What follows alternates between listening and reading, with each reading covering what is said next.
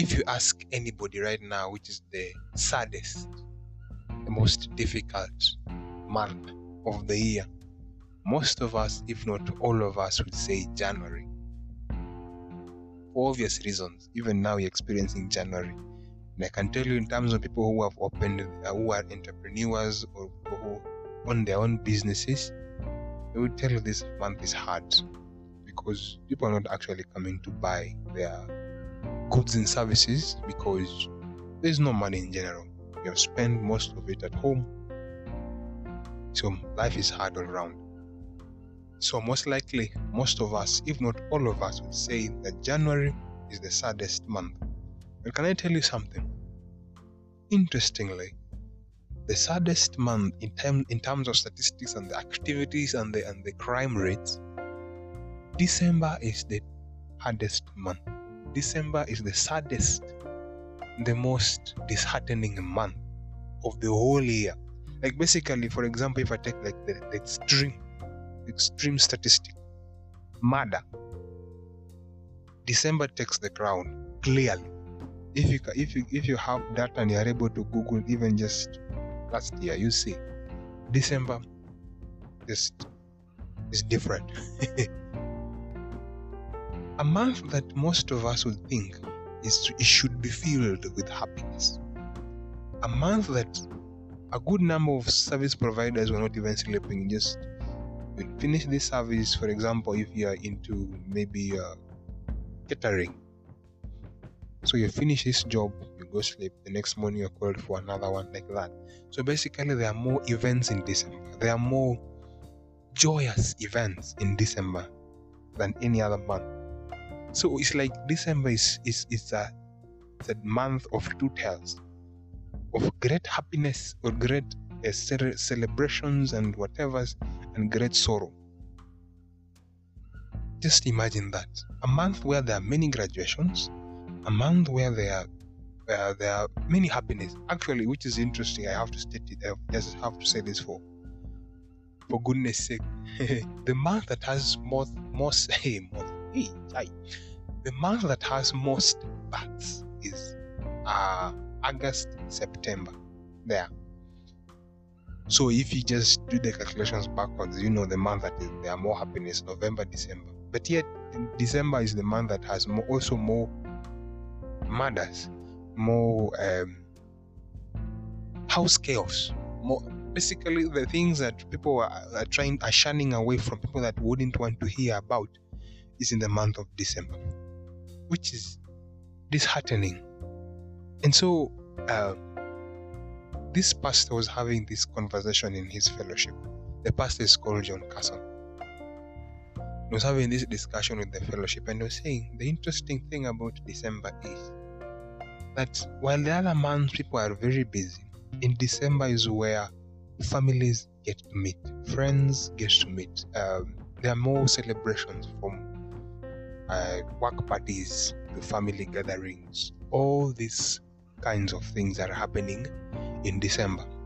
And that time is when you realize the thing that you were suppressing the whole year, that loss you were suppressing the whole year, that um, anger that you're suppressing the whole year is blown up exponentially.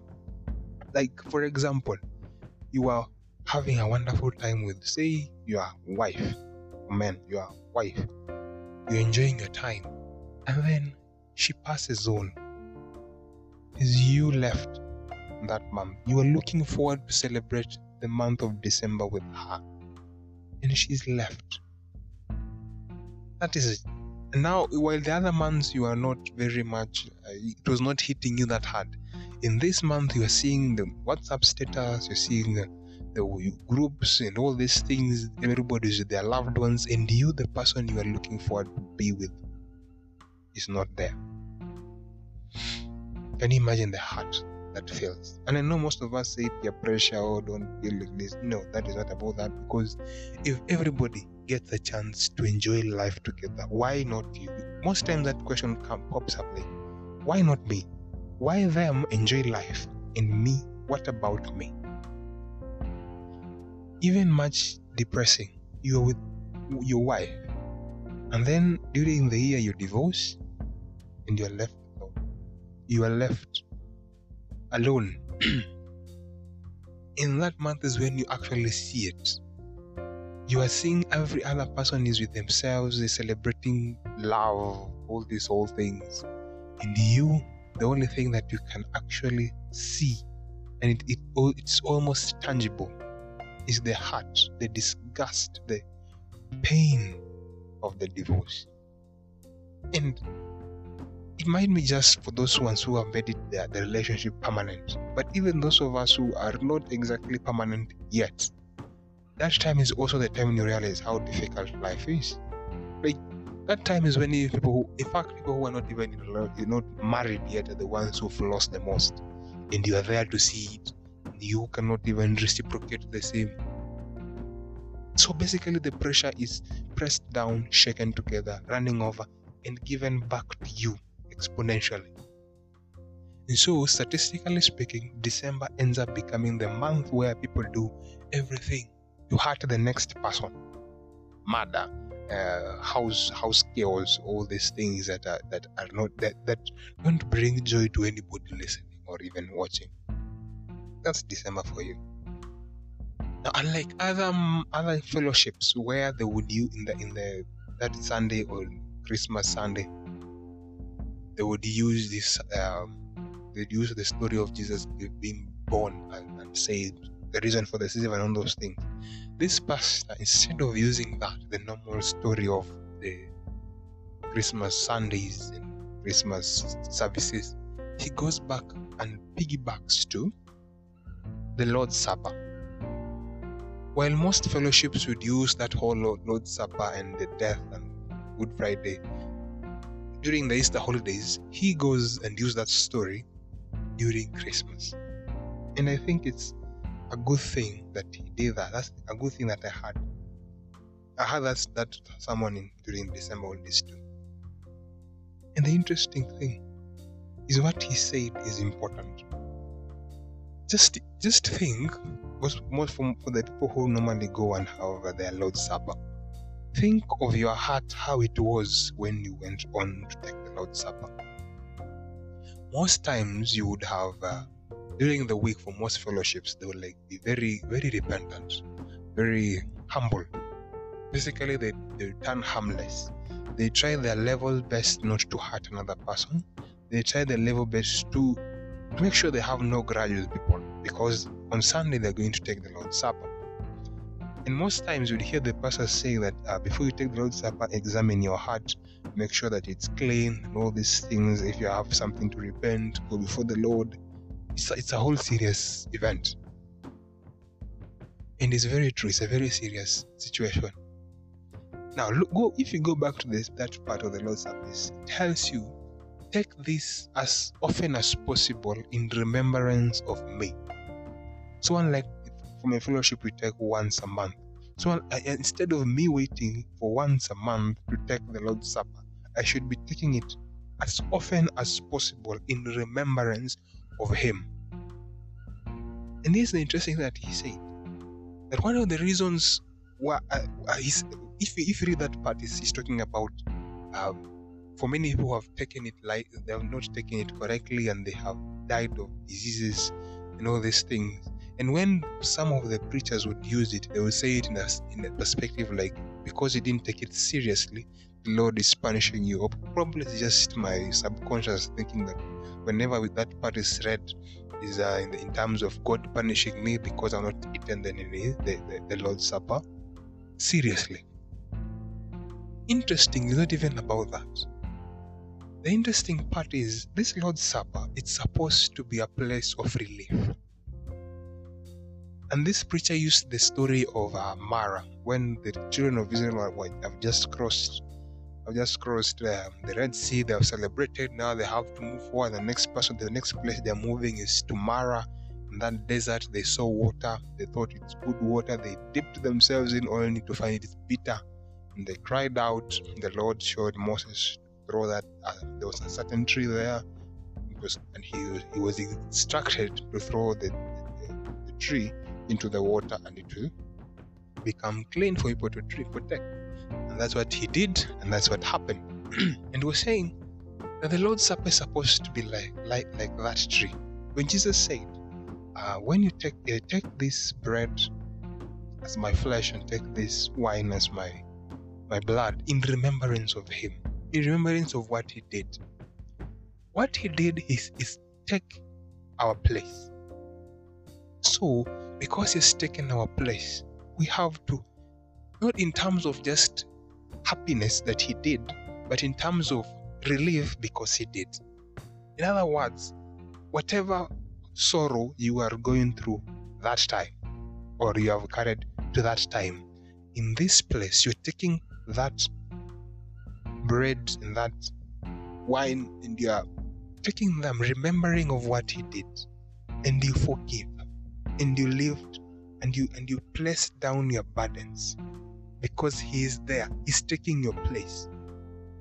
That bitter situation that you are in, when you take the cross, when you when you when you observe the cross, and you remember what he did as you take that that uh, Lord's Supper.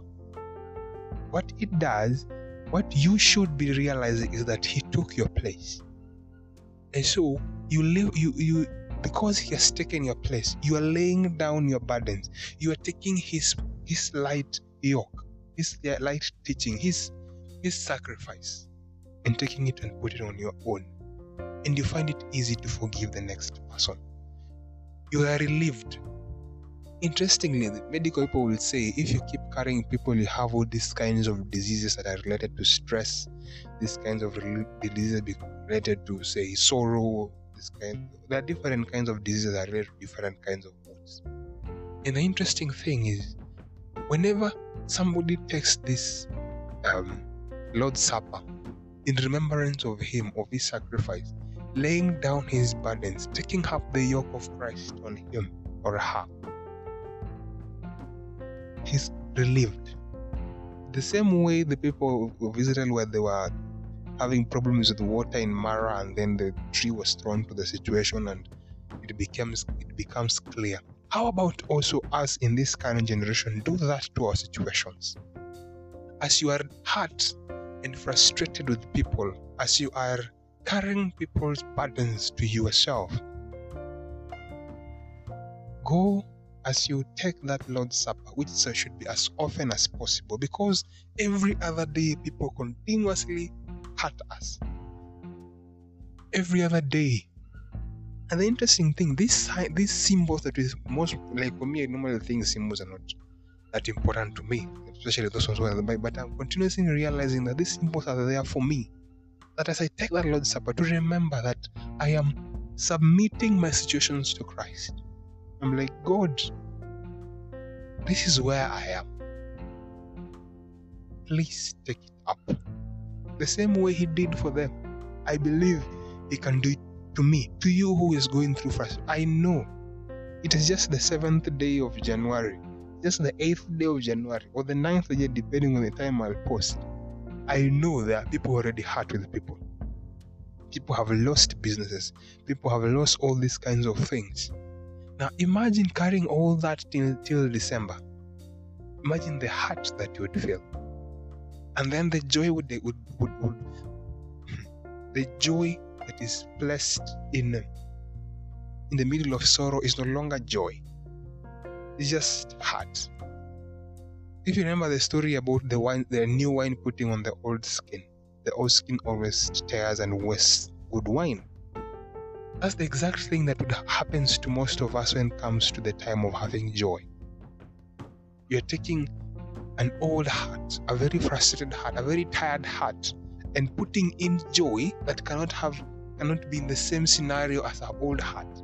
And eventually you end up having a waste, a wasted life. How about taking our yoke, taking our burdens, going to cross and be like, Christ, as I'm taking this, I am remembering of what you did. Come into my situation, however difficult it is, just I remember you. Come to this, this situation and take charge. Because because I know he has he is there to help us. Even though the interesting thing about this law that I love is that whenever he takes up a scenario, it might not be solved immediately, but you will see a way around it.